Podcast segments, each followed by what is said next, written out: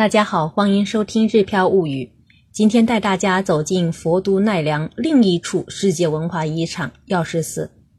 奈良药师寺将中国唐朝玄奘法师奉为始祖。今天一起来探索这座千年古寺背后的故事。一九九八年，奈良药师寺和东大寺、唐招提寺、兴福寺、圆心寺、平城公祭、春日大社及春日大社原始林共同作为古都奈良的文化财，被列入世界文化遗产。以朱红、白、绿三色为主的药师寺白凤伽蓝，绚丽豪华、恢宏壮观，如点缀在佛都上一颗璀璨的明珠。首先呢，我们先来了解一下药师寺的创建历史背景。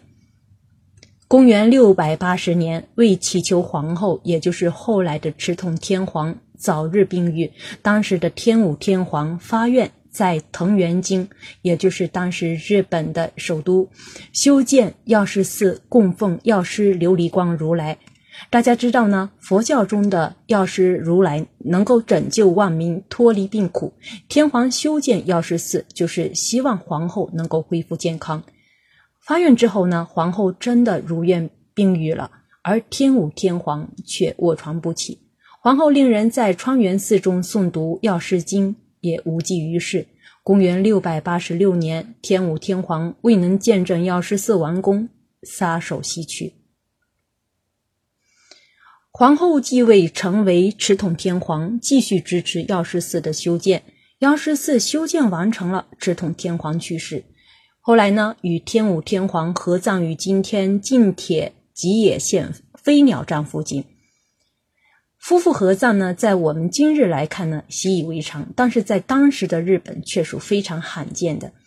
很多朋友可能并不了解天武天皇夫妇之间的感情纽带为什么会这么紧。其实呢，这位皇后在父亲和丈夫之间出现权力斗争时，站在了丈夫一边；在丈夫落难时，也不离不弃，始终陪伴在丈夫身边。对于天武天皇来说呢，这皇后也就是后来的持统天皇，就是自己强大的精神支柱。在世人眼中，药师寺呢是见证天武天皇与持统天皇之间爱情的结晶。接下来，我们结合药师寺的建筑特色，了解一下相关的历史故事。公元七百一十年，日本从藤原京迁都迁到了平城京。药师寺呢，作为国家的重要寺庙之一，也于公元七百一十八年随之迁入到现在的位置，也就是奈良右京六条二坊附近。药师寺。从大体上面来看，可以分为白凤伽蓝和玄奘三藏院伽蓝两大区域。我们从正门，也就是南门开始参拜药师寺之前呢，可以先参观一下修之岗八方宫。修之岗八方宫呢，是药师寺的镇守神社，据说呢是丰臣秀吉三子，也就是丰臣秀赖所建。神社内供奉的三尊木雕神像。都是刻于平安时代初期的国宝级文物。穿过药师寺南门，朱红色中门映入眼帘；跨过中门，气势恢宏的药师寺式的伽蓝展现在我们的眼前。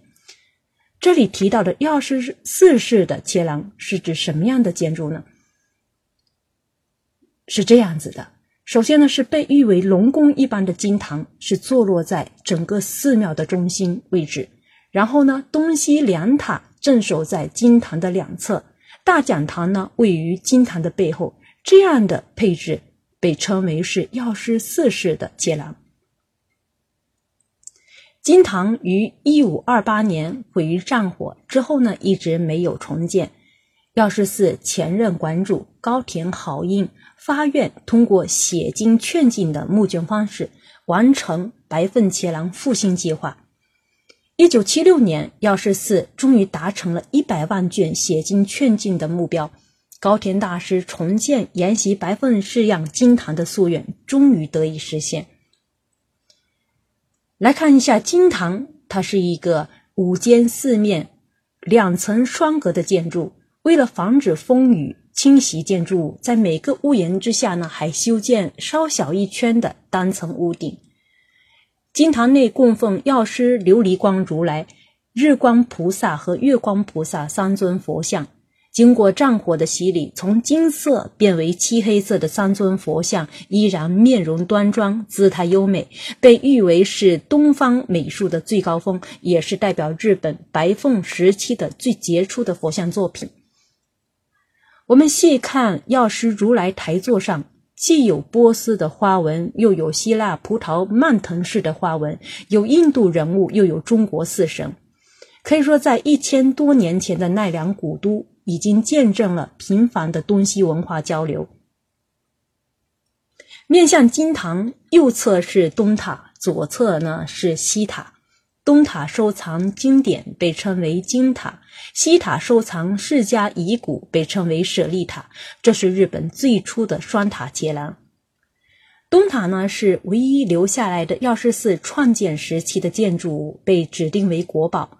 三十八米高的药师寺三重东塔，虽然呢不能在高度上与兴福寺的五重塔及京都的东寺五重塔相抗衡，但是呢外观却足以媲美上述二者。药师寺东塔在每重大屋顶下呢都有略小一圈的单坡的屋顶，远看就像充满律动感的六重塔，所以呢也被称为是停止的音乐美。塔顶尖呢有四面火焰形的装饰，刻有二十四个飞天浮雕。目前东塔还处于解体改修之中，要等到二零二零年六月才能重新开放。与东塔相对称的西塔呢，也是毁于一五二八年的战火，重建于一九八一年。西塔的屋顶和窗子的设计和东塔略有不同。为了两百年后东西两塔能够保持同样的高度，在重建的时候呢，西塔略高于东塔。朱红色的西塔和历经岁月洗礼的东塔形成了鲜明对比，成为药师寺内显著的标志性建筑。再看金堂背后的大讲堂，大讲堂面宽四十一米，高。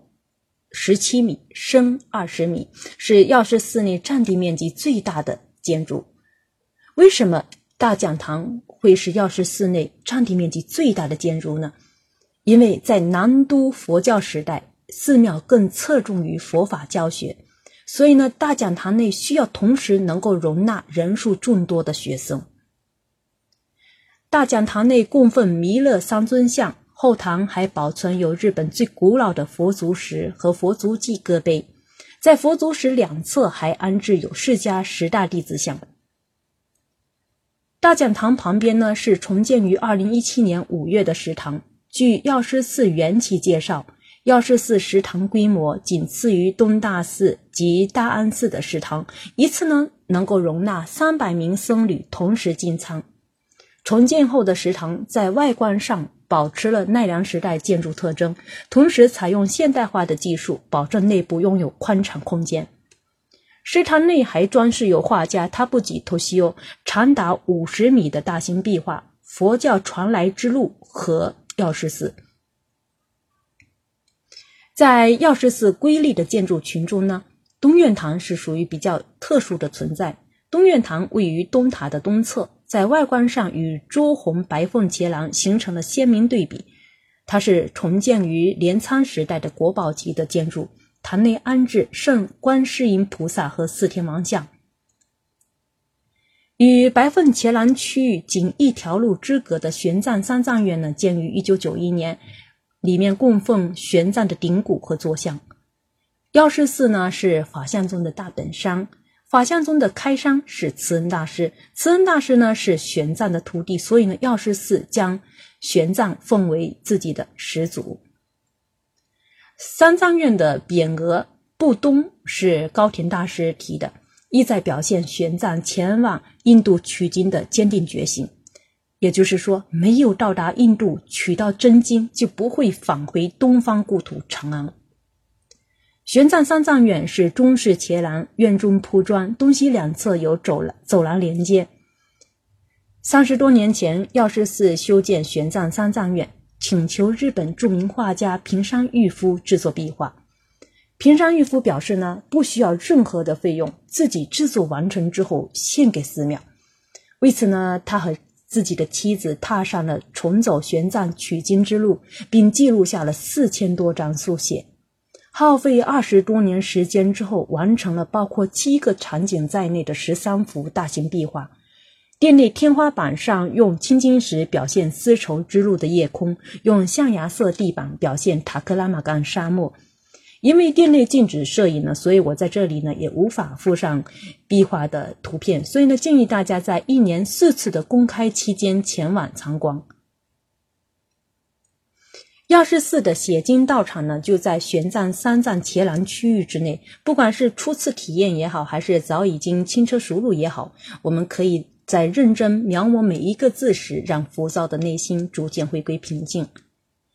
据说日本的写经呢，缘起于发愿修建药师寺的天武天皇，写经更让药师寺重新找回白凤时期的辉煌。高田豪英大师持续三十年亲自为日本三百万修学旅行的学生讲法，很多学生在成人之后依然能够记起药师寺修学旅行时高田大师的精彩讲解。高田大师奔走于日本全国各地，还上各种电视节目，倡议民众写经为药师寺募捐，以至于一提起写经，很多日本民众都会自然而然地想起药师寺。历经将近五十年时间，药师寺在千千万万参拜者的写经支持下，终于完成了包括金堂、西塔、大讲堂以及食堂在内的白凤伽蓝复兴计划。在今天的金堂二层阁楼里，还永世保管近千万册的纳经，见证药师寺跨越半个世纪的复兴历程。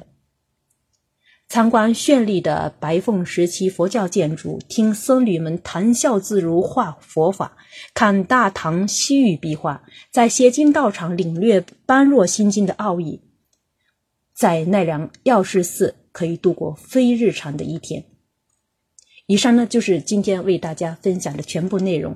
关注个人微信公众号“日飘物语”，有本期节目的文稿。大家呢也可以一睹药师寺的风采。关注“日漂物语”，不仅可以和小易一起零基础学日语，也可以跟着小姨妈的脚步，了解日本景点背后的故事。我们母子三人共同制作的一家食语栏目，更能够让千千万万家庭了解食语，让更多人受益。觉得我们对您有帮助的话呢？欢迎大家把我们的公众号分享给您身边的朋友。感谢大家的收听，我们下次再会。